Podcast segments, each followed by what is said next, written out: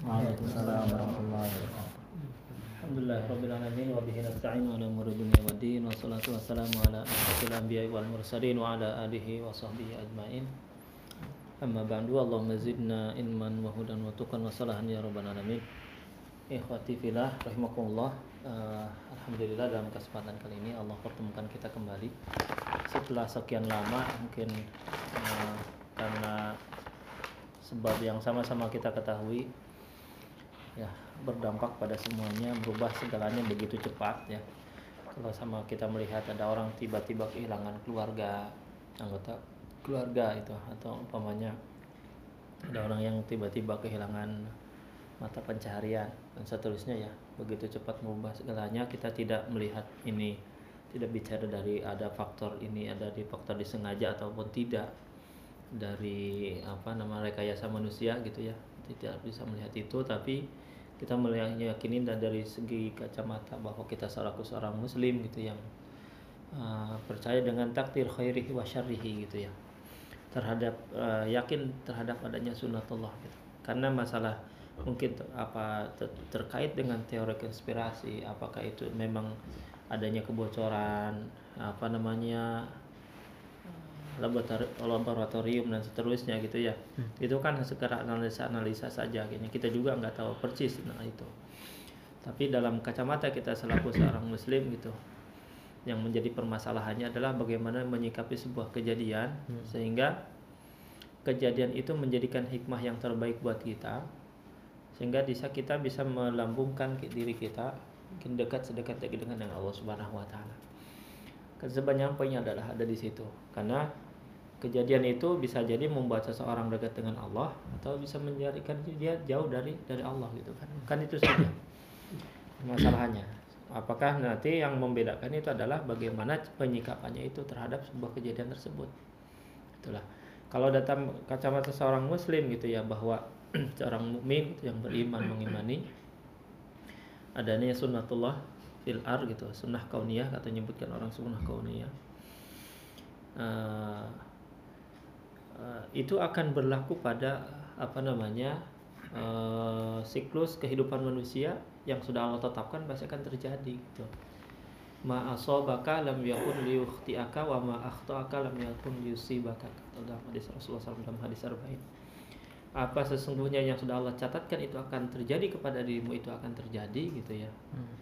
Dan sesuatu yang tidak Allah catatkan ya tidak akan terjadi kepada dirimu gitu. Makanya kita meyakini bahwa uh, makhluk yang begitu kecil ini ya, dia tidak berjalan dengan sendiri, dia tetap uh, semuanya atas izin Allah gitu ya, atas izin Allah. Dia mengenai seseorang atas izin Allah, dia diterkandang dari seseorang atas izin Allah.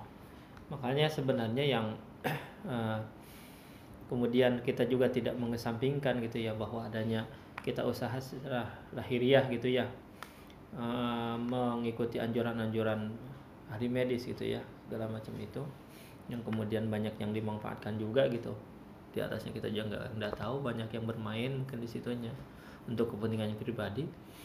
Tetapi ya uh, ada poin pentingnya, jangan sampai kemudian usaha lahir kita mengalahkan usaha batin kita. Artinya usaha yang lahiriah ini, yang kasat mata ini, mengalahkan usaha yang sesungguhnya sebenarnya bagaimana kita menyikapi tadi. Dan ini adalah prinsip kalau kita melihat di dalam Al-Quran. Makanya eh, patut bersyukur gitu ya, bahwa ketika kita Allah pertemukan dalam kondisi seperti ini yang tidak bisa diwakili, walaupun mungkin eh, secara teknologi, secara apa namanya sekarang kecanggihan I T gitu, kita bisa mungkin Uh, bisa berwajah, bisa kemudian bicara, ada suara, ada gambar. Tapi itu tidak bisa diwakili ketika dengan adanya uh, pertemuan seperti ini. Makanya ini adalah kalau kita melihat flashback kembali gitu kepada kehidupan dulu empat belas abad yang lalu gitu. Para sahabat itu selalu mendamba-dambakan bagaimanakah mereka bisa berkumpul dengan seperti ini, saling mengingatkan. Sampai uh, sering kita mendengar dengan perkataan yang begitu fenomenal, ijlis binanu min sa'ah. Mari kita duduk-duduk sebentar, kita menguatkan keimanan kita kembali. Dan itu tidak bisa kecuali memang adanya seperti ini. Kalau sekedar dia masalah kognitif ya, masalah pengetahuan, eh, itu kan sudah terbuka. Sekarang biasa, kalau dari segi, segi pengetahuan, siapa sih yang bisa mengalahkan Google gitu ya? Antum cari apa saja di situ ada, gitu ya. Antum cari apa saja. Tetapi bagaimana kemudian ada interaksi, itulah yang menjadikan sebuah keberkahan dari sebuah pertemuan itu. Itu yang tidak bisa digantikan sebenarnya. Sehingga disitulah mungkin walaupun namanya faktor keimanan itu ada faktor yang disebut dengan psikologi massal. Psikologi massal itu artinya orang lain melakukan sesuatu, kita terbawa untuk melakukan. Itu kan ada psikologi massal. Misalnya kalau Ramadan itu orang taraweh, tiba-tiba orang bisa taraweh begitu sholat yang tidak pernah sholat, umpamanya jarang-jarang sholat, tiba-tiba bisa ikut taraweh, sholat taraweh dua puluh rakaat atau yang tiga belas rakaat dan witirnya segala macam. Uh, sebelas gitu ya, maksudnya sebelas ada yang dua puluh tiga gitu ya. Hmm. Itu kan ada psikologi massal gitu. Orang yang melakukan sesuatu ya terbawa. Sama seperti puasanya juga seperti itu. Orang sama-sama puasa gitu ya. Kita juga ikutan uh, sama-sama puasa gitu ya. Nah, walaupun ya apa namanya uh, ada faktor itu di dalam melakukan uh, walaupun memang uh, sebelumnya Rasulullah mengatakan al-mu'min mir'atul mu'min. Seorang mukmin itu adalah cerminan bagi mukmin yang lainnya. Maksudnya adalah mungkin dengan kondisi seperti ini kita bisa memuajah ini, kita bisa saling mengingatkan, bisa, bisa sharing gitu ya. Apa yang sudah dilakukan itu menjadikan cerminan buat untuk lain. Ternyata orang lain sudah tilawahnya sudah sampai segini, dia tahajudnya sudah sampai segini. Nah itu segala kita mengambil cerminan buat diri kita sendiri. Nah itu yang kemudian sebenarnya dalam pertemuan-pertemuan itu yang harus kemudian e, melahirkan tadi. Jadi sehingga pertemuan itu menjadi pertemuan yang muntijah. Muntijah itu yang produktif sehingga melahirkan amal yang kemudian tidak hanya sebatas di sini. Sini adalah stimulan saja, menstimulasi kita untuk melakukan dan menguatkan dan apa yang kemudian amal-amal kebaikan yang selalu uh, sejatinya kita lakukan di dalam medan uh, uh, apa namanya medanul hayah namanya, dalam medan kehidupan itu sendiri. Sebenarnya di situ ya. Karena kalau bicara tentang keimanan mungkin semuanya dalam kondisi seperti ini semuanya imannya lagi kalau baterai itu lagi full semuanya dicas gitu kan. Nah, tapi sejatinya itu kemudian menjadikan sebuah energi bagaimanakah kemudian dari rentan waktu dari pertemuan-pertemuan itu segera menjadikan uh, apa namanya tirai bagi kita dari melakukan uh, sesuatu ini baik atau buruknya. Nah itu wahfilah jadi uh, sekali lagi. Nah, pertemuan-pertemuan yang seperti inilah yang kemudian kita sering apa namanya dirindukan oleh orang-orang yang terdahulu membina keimanannya sehingga diantara mereka ada orang-orang yang mungkin tidak dikenal oleh orang lain begitu banyak kelihatan amalannya tetapi dia punya posisi yang istimewa di hadapan Rasulullah sallallahu alaihi wasallam. Salah satu keistimewanya itu adalah dia masih hidup tapi bagaimana kemudian dia bisa jamin masuk surga. Orangnya masih hidup. Sudah dijamin masuk surga dan itu banyak gitu ya. Di kalangan sahabat yang secara status sosialnya itu adalah strata sosialnya mungkin kalau bahasa kita dia datang saja udah nggak ada yang lirik gitu kan, kemudian nggak datang juga nggak ada yang nanyain gitu kemana gitu ya. Tapi bagaimanakah kemudian dia bisa menggoncangkan arah sehingga sampai dalam apa namanya buktinya dia bisa jamin masuk surga dan ini yang kemudian sebenarnya uh, harus kita sikapi. Saya melihat ini adalah peluang bagi kita semuanya. Mungkin saya juga dulu, dulu dalam kajian pernah kajian I K D atau khususnya saya pernah sampaikan terkait dengan eh, tadi bahwa apapun kejadiannya tergantung bagaimana kemudian kita menyikapinya. Tentunya kalau Al-Quran mungkin tidak berbicara secara teknis ya dalam hal detailnya itu itu.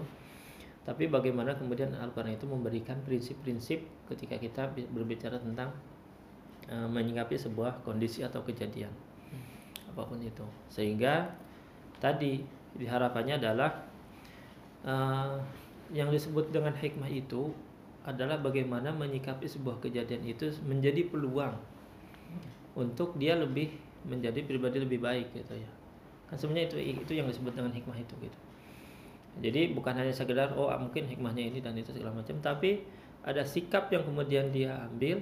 Dia mengambil sebuah peluang dari kejadian itu menjadikan uh, peluang sebesar-besarnya untuk dia lebih kalau bahasa saya itu menjadi pada derajat itqan namanya. Itqan itu adalah uh, bukan itqan, ihsan. Ihsan itu kan ini adalah ke, uh, tingkat keimanan yang tinggi gitu ya, paling tinggi kan. kalau dalam lingkaran paling ininya kan iman, ya Pak, namanya Islam. Kemudian lingkaran berikutnya adalah Islam. Uh, ya, jadi Islam dulu, kemudian iman, kemudian lingkaran yang paling dalamnya, yang paling ini adalah ihsan. Uh, orang yang ihsan sudah pasti dia mukmin dan uh, muslim. Orang yang mukmin sudah pasti dia adalah muslim. Tapi orang yang muslim belum tentu dia uh, beriman. Gitu. Makanya ada istilah, ada istilah Islam K T P gitu ya. Hmm. Ya memang wajar karena dalam kalau dalam Islam Quran itu adalah qalatil arabu amanna qul lam tu'minu walakin qulu aslam. Orang-orang Arabi itu orang pedalaman mengatakan, "Ya Rasulullah, kami sudah beriman." Kemudian uh, sanggahan itu, "Wahai Muhammad, katakanlah kepada mereka, jangan kalian mengatakan sudah beriman, tapi kami sudah menjadi orang muslim." Jadi kalau dirinci antara muslim dengan mukmin itu beda konotasinya, beda pemaknaannya. Walaupun secara sejatinya, secara kalau disebutkan satunya saja sebenarnya sudah menjadi kaitan gitu. Orang yang muslim ya sejatinya dia beriman, orang yang beriman dia adalah seorang muslim sejatinya. Nah, tetapi ketika disebutkan dua-duanya punya konotasi yang berbeda, punya makna yang berbeda. Jadi kalau muslim saja dia hanya sekedar mengatakan dia sudah bersyahadat, syahadat Rasulullah, seorang muslim. Tapi untuk meyakinkan bahwa bukti keislamannya itu apa, ya dia menjalankan itu semua tuntutan-tuntutan keislamannya, baru dia naik pada derajat seorang mukmin. Gitu. Secara tingkatan keimanan seperti itu. Makanya panggilan di dalam Al-Qur'an itu semuanya adalah ya ayyuhalladzina amanu, wahai orang yang beriman. Itu artinya ketika engkau bisa menjalankan setelah kata-kata amanunya ini apa, perintahnya atau larangannya, maka engkau masuk pada derajat beriman tadi. Ya kalau ini semuanya tidak bisa dilakukan, ya tetap dalam kondisi mungkin dia seorang muslim itu. Hmm. Tapi dia belum bisa membuktikan keimanannya itu dengan dengan amalan-amalan. Nah, dari derajat yang paling tinggi itu adalah derajat ihsan tadi. Anta'budallaha ka'annaka tarah fa illam takun tarah fa innahu yarak. Engkau menyembah Allah seolah-olah engkau melihatnya, kalau enggak bisa seolah-olah engkau dilihat dilihat oleh Allah. Dan ini derajat keimanan yang paling tinggi. Makanya saya sering mengatakan bahwa derajat keimanan itu sebenarnya diujinya itu adalah ketika dalam kesendirian atau kesunyian, bukan dalam ketika rame-rame. Itu kalau rame-rame itu memang dia ada sebuah syiar untuk beragama, tetapi tadi bisa jadi keimanan itu hanya ada dipengaruhi oleh psikologi massa. Orang yang melakukan sesuatu kita lakukan, tapi itu tidak menunjukkan kualitas keimanan seseorang. Itu sekali lagi keimanan itu adalah diujinya ketika dalam kesunyian atau kesendirian. Makanya mungkin kalau saya melihat tadi sebuah hikmahnya itu adalah wah yang baku, engkau ini banyak menitafsir orang, banyak melakukan kesana seterusnya, maka sendirilah sekarang, banyak berdialoglah dengan Allah dan banyaklah komunikasi dengan Tuhanmu. Lepaskan semuanya dari hubungan dengan orang e, manusia. Dan ini pernah terjadi sebenarnya hal ini kepada Nabi. Nah, kalau istilah kalau orang menyebutnya istilah lockdown itu pernah terjadi kepada Nabi Zakaria. Ya. Jadi Nabi Zakaria itu kan sampai pada usia seratus kalau dalam tafsirnya ya. Kalau dalam Al-Qur'an tidak disebutkan usia itu. Ini dalam penafsirannya. Bisa jadi cerita Israiliyat sebenarnya. Jadi pada usia seratus atau seratus dua puluh tahun dia tidak diberikan keturunan. Ya, nggak punya anak. Uh, sampai kemudian karena memang mengakui gitu. Apa namanya istrinya itu mandul dan dia sudah tua renta gitu. Tetapi dengan usia seperti itu Nabi Zakaria selalu berdoa gitu. Di dalam tafsir Ibnu Katsir itu sampai disebutkan Nabi Zakaria itu minta keturunan sama Allah itu selama empat puluh tahun.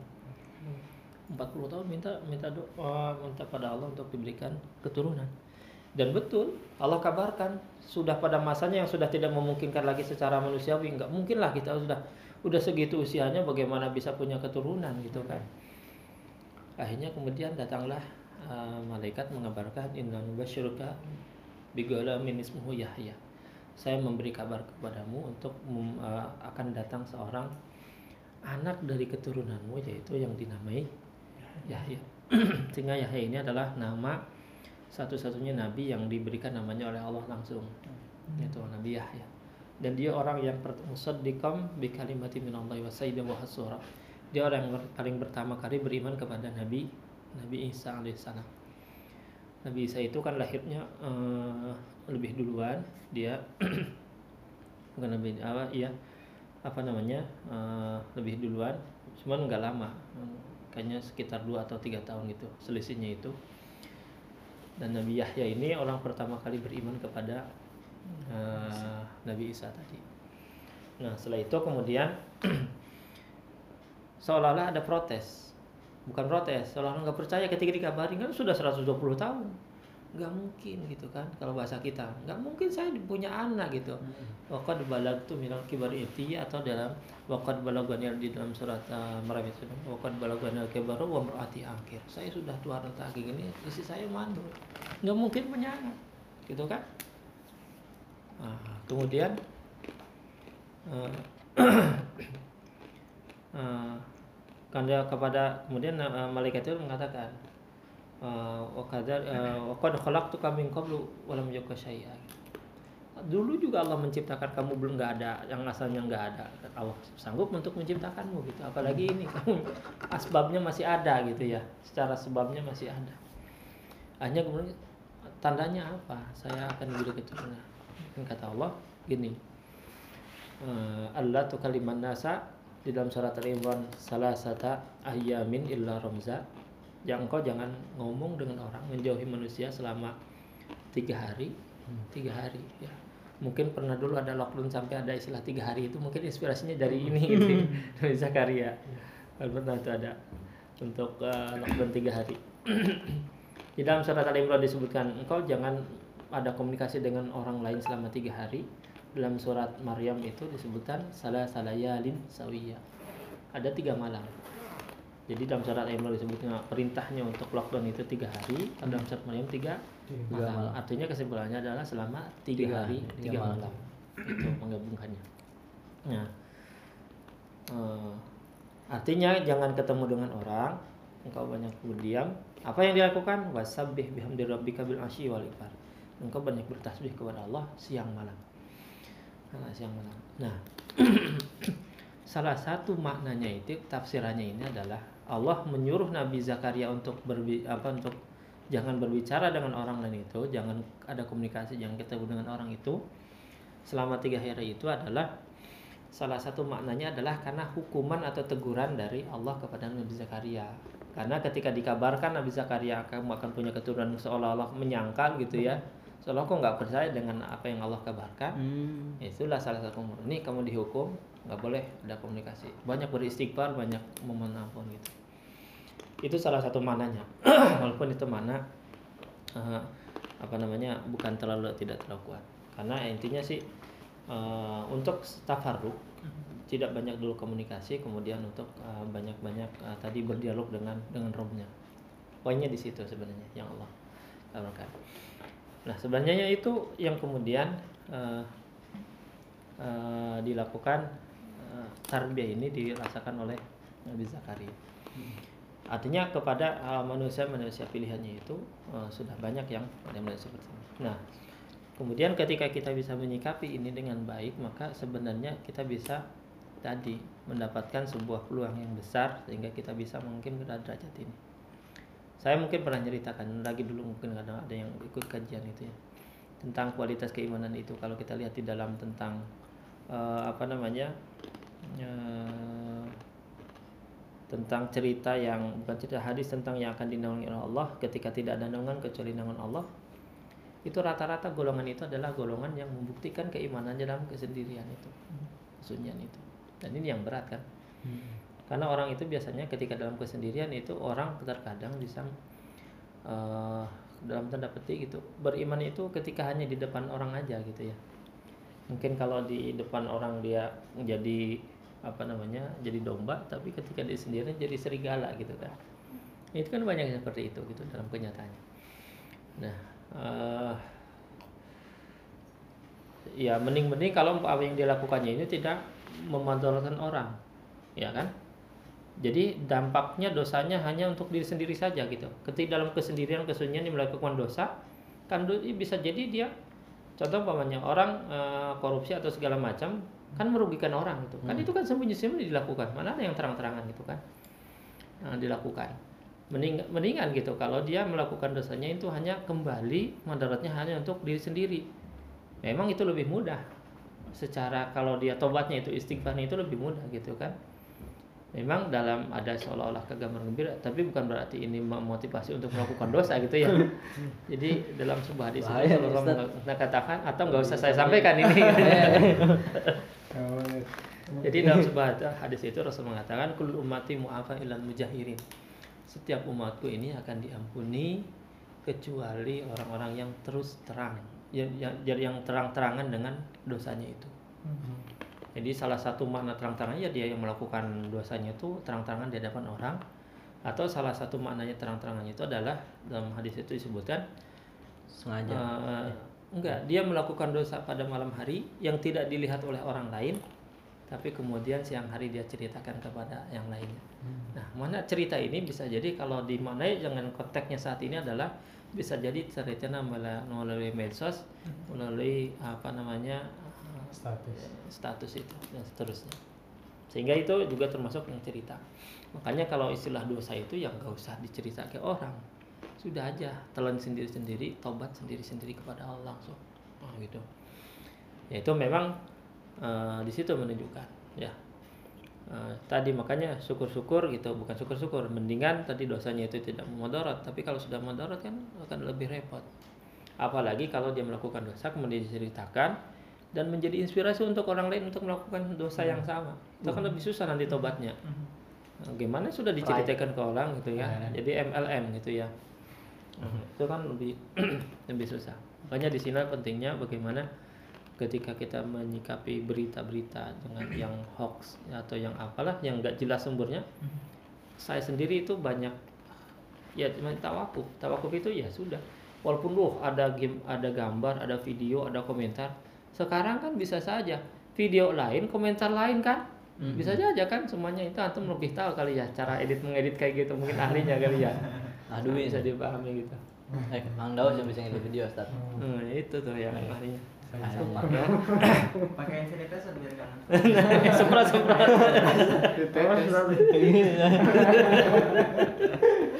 Segera. Enggak sabunnya disabunin. Nah, gitu. Uh, mau tanya kalau memang terletak ini dulu belum selesai. Catat ya. Sedikit catat catat. Sedikit dulu. Tampung Pak, tampung. Jangan gitu, ya. Sabar.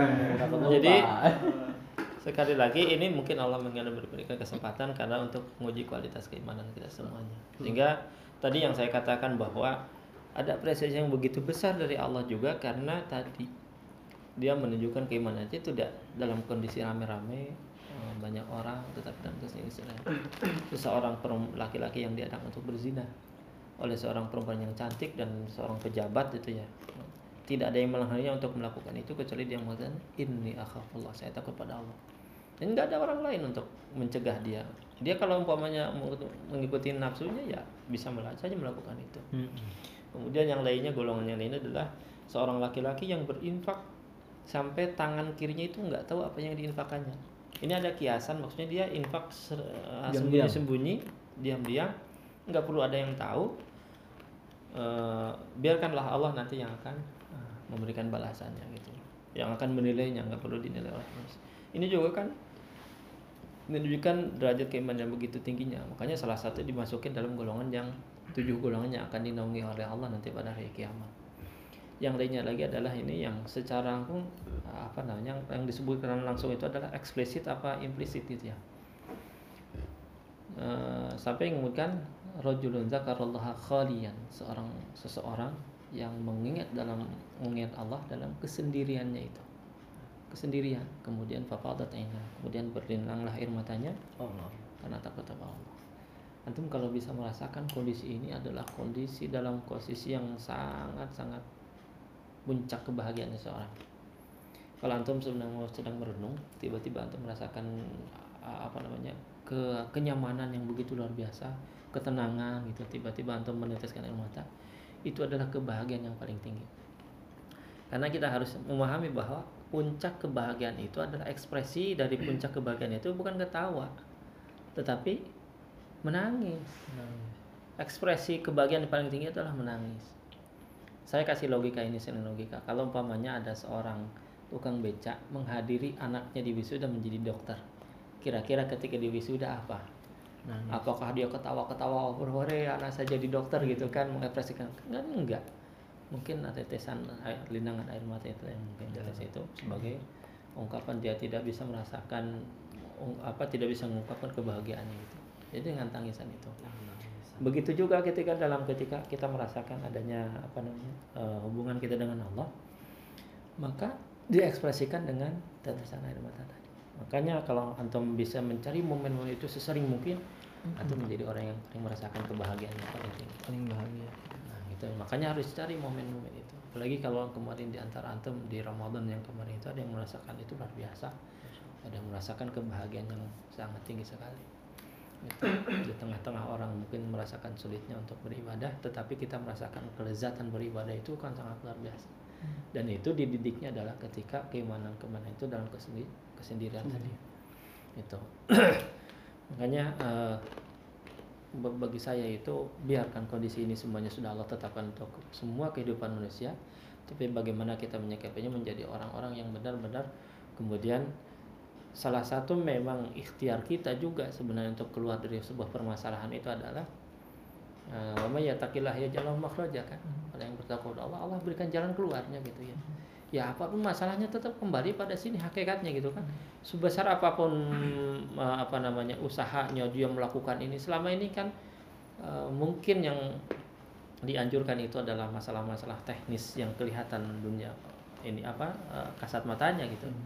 Tetapi pada uh, uh, apa namanya uh, mencari solusi yang secara prinsip dalam Al-Quran itu kan sebenarnya jangan sampai tadi usaha lahirnya ini seolah-olah mengalahkan yang usaha yang batinnya yang sesungguhnya tetap harus kita lakukan. Mama ya taqilah hidayallahu muraja, orang yang bertakwa kepada Allah, Allah akan berikan jalan keluar dari masalah itu kan janji Allah. Nah, kalau kita tidak menemukan janji itu berarti ada yang salah bukan janji Allahnya dengan kitanya berarti ada yang belum pas. Wa may yattaqillaha yaj'al lahu min amrihi yusra. Yang bertakwa kepada Allah, Allah akan mudahkan urusannya. Itu kan juga prinsip dari Allah.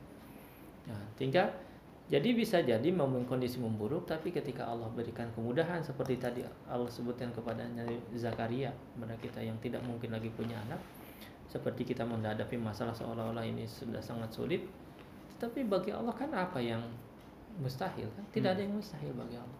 Mustahil itu kan hitung-hitungan kita. Sulit itu kan hitungan kita gitu ya. Nah, karena mungkin selama ini terkadang keseringannya kita tidak melibatkan Allah dalam aktivitas kita. Jadi seolah-olah kita mendanggung semua itu sendirian. Padahal maknanya subhanallah, alhamdulillah, Allahu Akbar itu kan. Allahu Akbar itu satu maknanya adalah ketika kita mengatakan itu dan itu merasuk di dalam jiwa kita. Oh, bahwa sebesar apapun masalahnya, saya punya Allah yang lebih besar dari masalah yang saya hadapi. Kan sebenarnya harusnya terinternalisasi ke situ, sehingga nggak perlu panik apa yang harus dipanikan gitu kan. Menjadi seorang muslim itu ya tetap dia ikhtiar ya, dan dia tetap menjalankan sesuai dengan apa namanya uh, uh, pribadi yang selaku seorang muslim. Jadi uh, nggak perlu ada yang dihebohkan karena pada realnya kita melihat itu ya kehidupan itu kan heboh itu kan di dunia maya saja sebenarnya yang membuat heboh itu. Kalau seandainya kejadian ini mungkin terjadinya sekian ratus apa puluh tahun yang lalu mungkin hmm. orang tenang-tenang aja gitu hmm. ya. Orang mati biasa. Sekarang juga kalau kita melihat itu dalam kenyataan realnya gitu ya. Dari satu kabupaten pamannya yang meninggal itu hanya puluhan sudah nyatakan itu zona merah. Itu kan namanya orang mah walaupun nggak kena itu juga kan tiap hari ada yang meninggal yeah. gitu lebih banyak dari itu gitu ya. Nah, kita masih secara secara logika yang kalau kata Rocky Gerung itu oh, akal sehat gitu ya. Nah, gitu ya. Ya gitu ya. Nah, itu sebenarnya antara tadi kita mencari peluang dalam kondisi yang tadi kalau saya menganggapnya adalah kondisi yang istimewa, tapi bisa nggak kita menjadikan diri kita juga istimewa di hadapan Allah dan Rasulnya. Nah, itu yang uh, apa namanya sebenarnya harus belum kita ambil. Nah, jadi tidak ada yang sia-sia bagi seorang muslim, tapi karena uh, tergantung kita menyikapi sebuah kejadian itu tadi. Baik, itu saja mengingat anak pribadi dan antum semuanya, mudah-mudahan tetap uh, kita istiqomah, tetap semangat dengan amal-amal kita semuanya. uh, dengan posisi antum semuanya, antum nggak perlu berubah dan posisi itu artinya yang suka bagi-bagi kayak gini ya tetap silahkan terus bagi-bagi gitu kan, menjadikan hasil manfaat. Terus kan yang biasanya komen-komen di ya, ini bukan. Untuk melawan bazar-bazar ya tetap lakukan itu semuanya gitu ya. Nah, jadi semua wasilah itu sesuai dengan posisi kita, silahkan jadikan semuanya, eh, niatkan antum semuanya antum semuanya karena Allah, karena segala sesuatu yang tidak niatkan karena Allah akan berujung dengan sia-sia, oh, apapun Allah. saja. Ya, pun saja aktivitasnya. Baik, itu saja mungkin uh, yang bisa anak uh, mungkin mengingatkan anak pribadi dan atas semuanya. Aku lukur hada. Assalamualaikum warahmatullahi wabarakatuh. Waalaikumsalam warahmatullahi wabarakatuh.